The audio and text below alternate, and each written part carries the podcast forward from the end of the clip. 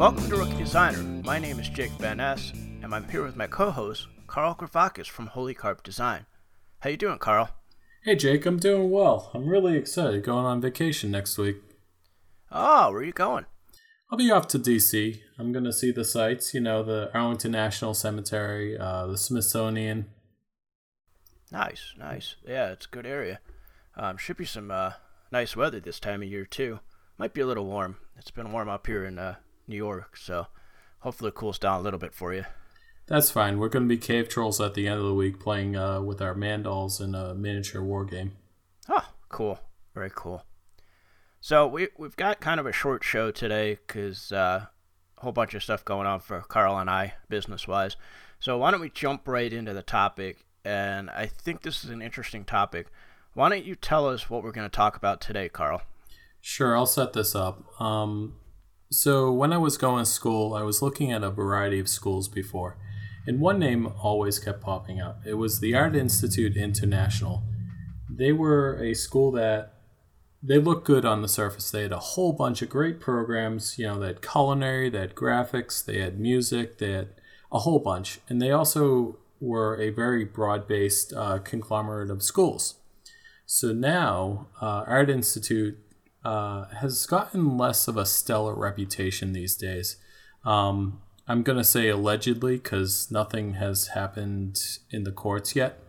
But the Art Institute uh, recently closed 15 of their schools, and they're allegedly uh, being charged with um, fraud for their uh, their lending or uh, side of things.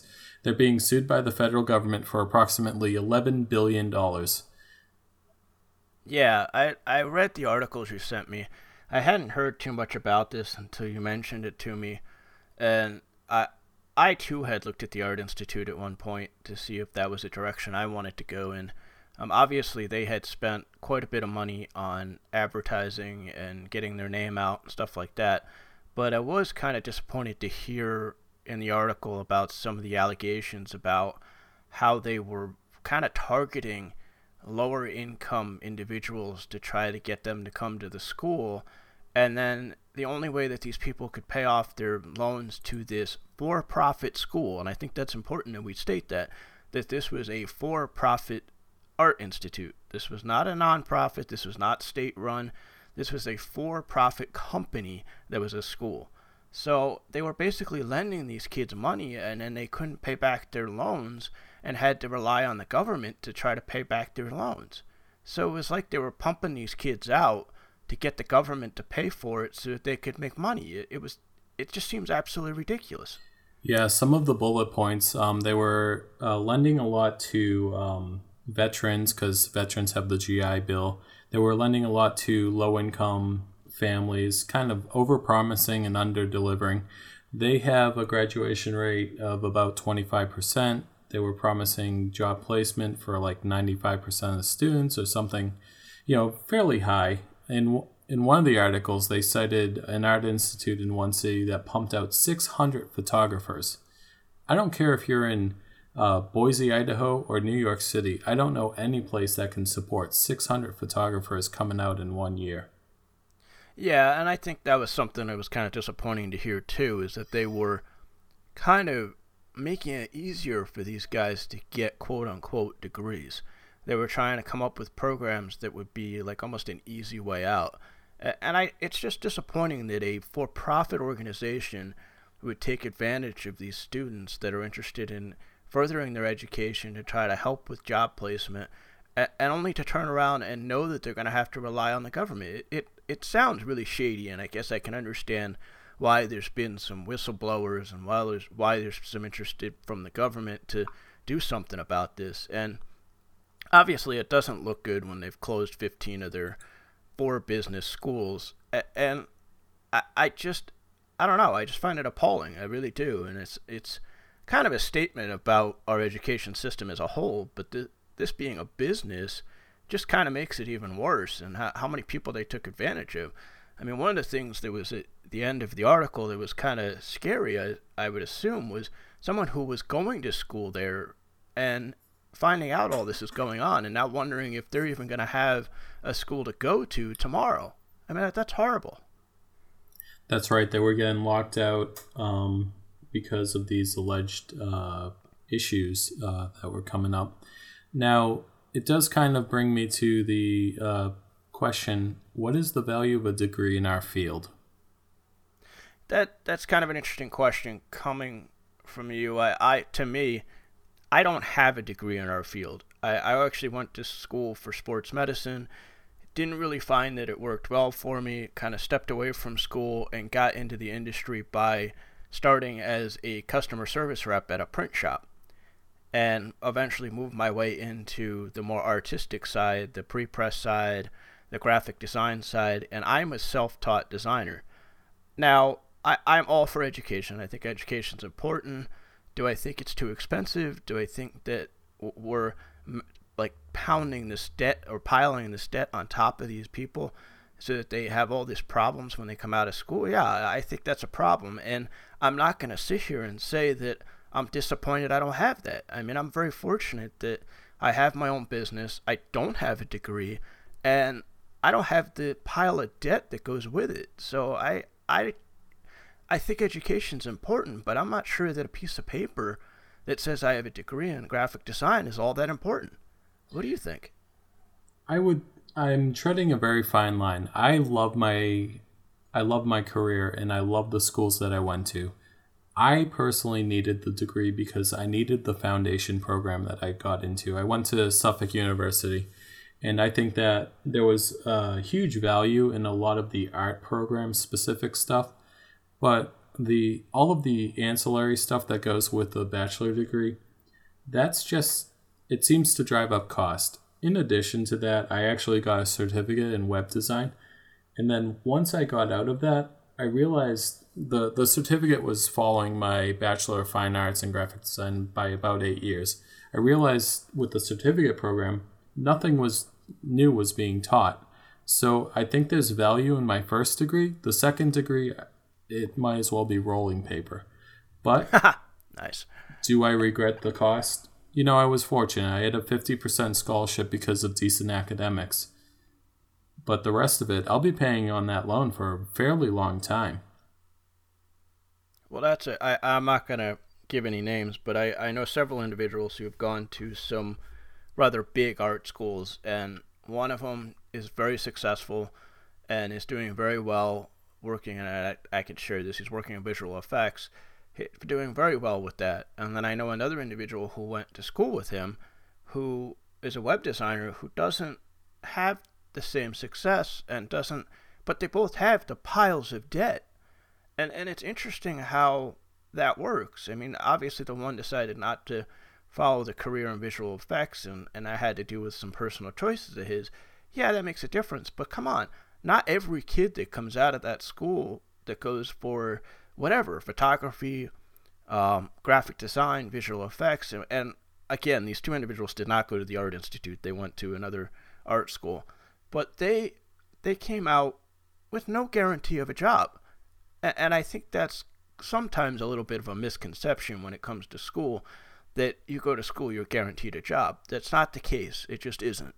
And I think there is a little bit of an issue with that. But also for a school to promise that and then not be able to deliver on that, it kind of sucks because now these kids have to deal with all this debt.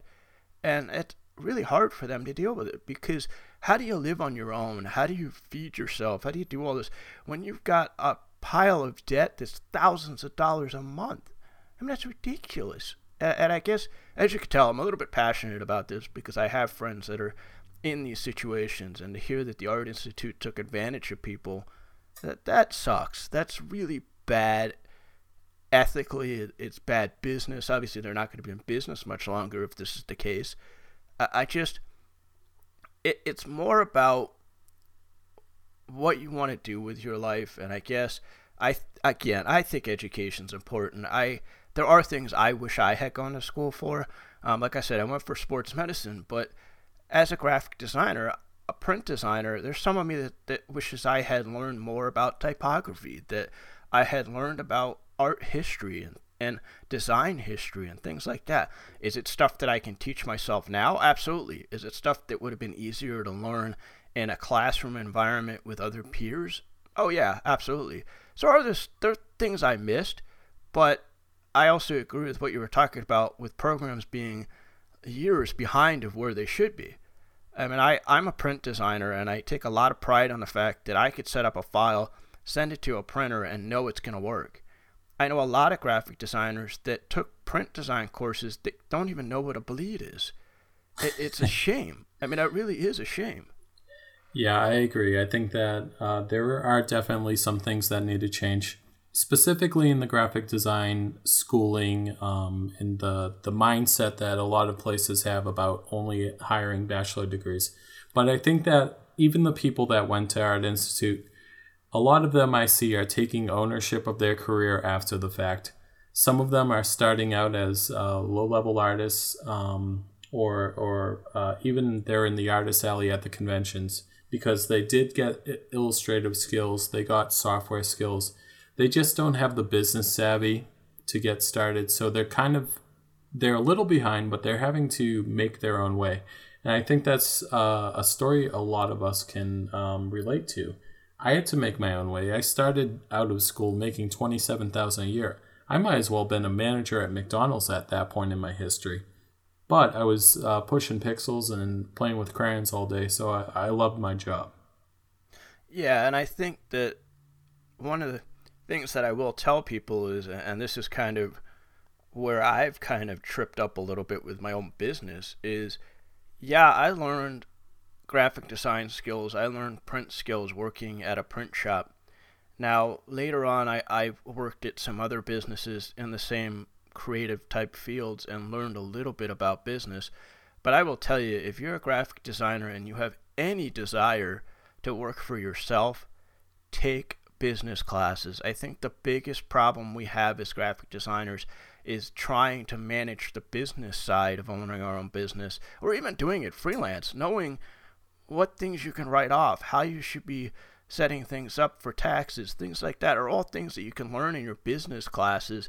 And I think that's important to get a hold of because even if you come out and you never go on your own, at least you've got that background that it's always an option that you know how to deal with those things.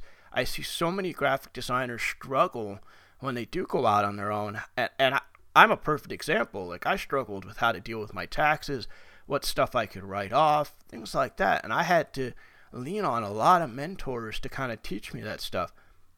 And I'll be honest with you, I'm still dealing with it. I'm still trying to figure out how do I scale my business? How do I deal with things so that my business side of what I'm doing works. The creative side, I feel like I have a pretty good handle on. It's the business side that I really struggle with. So that's another area where I, I kind of wish I had gone to school for some business classes as well as maybe some of the art history and things like that. That's right. Um, the story is that nothing is an easy win. I mean, some of us are handicapped in in the debt that we carry, but also we get a boost in our learnings when we kind of were in an incubator kind of learning certain things that you don't learn until you're out in the field and you find relevant projects. Now, I will say anyone that gets into the field, you know, keep your options open. You'll learn some fantastic stuff at your employers. Uh, large format design was one thing I learned. There's some new uh, technology in web design, email marketing. Always keep your eyes and ears open to learning. But if you're going to get an advanced degree, you really got to do the uh, due diligence in considering what's worthwhile. Yeah, and I and I will say, no matter what you decide to do for school, don't be afraid to look at your community colleges. And again, coming from somebody that doesn't have a degree, I personally don't know that I would absolutely care where you went to school if I were to hire somebody, obviously I would be looking at their work background, their creative efforts, what other things are they doing besides working, things like that. And I don't know that I would ever ask for that piece of paper and ask specifically where they went to school. Now, would I hope that they had some continuing education? Like I said, I think it is valuable, but I just don't see where, for what I would be looking for, a specific name of a specific school is going to make a difference. Now, I know some employers it does, and I know that it all comes down to connections and things like that, but I, I just it's tough for me to sit here and say, yeah, if you came from the art institute and then there was a guy that came from community college, that that would be my ultimate choice is to take somebody that came from an art art institute or an art college versus a community college. I'd be looking at their work because I've seen some kids that come out of high school that have way better work than people that come out of four and six years of school doing design. So there is definitely a skill level as as well in, in the whole mix of things. The other thing to remember is, like you were saying, don't ever stop learning. I mean, I, I know guys that are in their 60s getting to get close to retirement from a design field and they're still learning all the new stuff. They're still going to conferences. They're still watching webinars, things like that because they want to continue to learn. And I think that's a really important thing is don't ever stop learning. If you're working for somebody full time, learn as much as you can at that job. If you're working for yourself, take the time to do webinars, to go to conferences, to to buy books, to do online classes like lynda.com or things like that and continue to learn because the more you learn the, the fresher you'll be the more creative you'll be but you'll also be on the edge of what's going on. That's right i agree. There are a bunch of resources that you can continue learning with. Um, you know just to share a few i remember reading uh, jeff fisher's book the savvy designer's guide to success. That helped me along uh, at the beginning of my career when I was looking to find out how to get into the field. And lynda.com is a fantastic resource. And there are other resources for learning how to code. Uh, I've got uh, siblings learning from Codecademy, which is a free resource for learning how to code uh, websites. Uh, don't shrug off any of the YouTube tutorials as well. The fact is, the learning industry needs to change a little bit. And I think that colleges and these other methods of learning are going to eventually come come together or they're going to bump heads. Uh, one of my day job does virtual learning for teams and how to work well together. I mean, these learning uh, development organizations flourish because there is always what places that you can learn and skill up. Yeah, I agree with you, and that's where you got to be careful where you put your your money, where you put your faith in what they're providing. I think it's important to do your research, to ask other designers. I mean, the nice thing with the way the internet is and with social media and stuff like that, it's very hard for an organization or a school to hide behind bad things that happen. I mean, obviously, we found out that this was going on at the Art Institute, and now they've had to close 15 schools, and and I'm sure that's going to continue because it's bad press. It's it's bad precedence for them to treat people this way and to do business this way. So do your research and, and talk to other designers, talk to people that have graduated from art schools, from community colleges, from state colleges, and see how they felt about it, what they thought of the situation. But again, also don't be afraid to look for grants, look for scholarships. I think a lot of people just pass that off as, oh, I, I can't, there's no way. Well, you don't know unless you actually look into it and see what's available. That's right. Well, I think uh, we covered quite a bit on this, and hopefully, people will connect with us with their learning solutions as well. Yeah, absolutely. So, like I said, we're going to do a little bit of a short show. So why don't we go right into what is your tech pick for the week? Do you have one? My tech pick, um, let's see, I've already done Adobe Muse. I'm going to go with lynda.com. I think that I've been learning how to use Adobe Muse uh, pretty extensively on that. And I think that it's a pretty cheap resource for some very valuable learning. It's approximately, I think, 500 for the year, and it's definitely worth lo- looking into. Yeah, it is. I've taken a couple things through Lynda. Um, I've actually met two of the big instructors for InDesign, um, Anne Marie and David, David Blatner. Um, great people and stuff that they, especially Anne Marie, does a lot of the stuff on Lynda. The the videos that she do she did sorry does are really great and a perfect example is I was trying to figure out whether InCopy, which is more of the copy editor side of InDesign, was going to work on the newspaper I was working on, and it, the explanation that she did on Lynda, and actually I found it for free, is kind of like a teaser video, but it got me the information I needed to go back to the newspaper and say, ah, this probably isn't what we want to use. But yeah, Lynda's great, and then there's all kinds of free Lynda videos out there to kind of get an idea of what you can use it for. So I'm actually gonna do a app this week for my tech pick. Um, obviously, if you're listening to this, you listen to podcasts. So Overcast at overcast.fm is a great app for iOS, and I, I've been really happy with it because it keeps everything organized for my podcast. It's basically a podcast pod catcher, and what it does is it keeps all your podcasts organized. It tells you when the the latest ones download. So, for example, if you already had Rookie Designer in there, as soon as I launched this episode, it would give you a notification on your phone, your iPad, actually your watch too, if you have an Apple Watch, and let you know that that's available. Um, the other thing I think is kind of cool with it is it does smart speed, which what it does, so every time, say, Carl and I pause, it cuts that pause down so that it's shorter. And it's amazing how much that cuts out of a podcast. So when I listen, I actually turn that on, and you'll probably save a couple minutes each podcast. Well, if you're podcast junkie like I am, that's a lot of time, and that's a lot more episodes you can get through.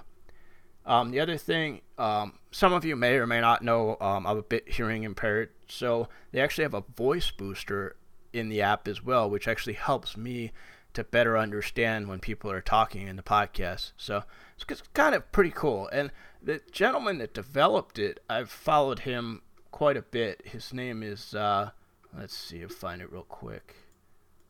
I think it's, uh, it's Marco Arment. He actually developed another app called Instapaper. So he's not he's no stranger to developing apps, and he's very well known in the uh, iOS app world. So he's definitely somebody that's worth taking a look at as well. Plus, he's a podcaster himself, um, and he's done presentations on podcasting. So Overcast is kind of cool because it's a podcaster's podcatch.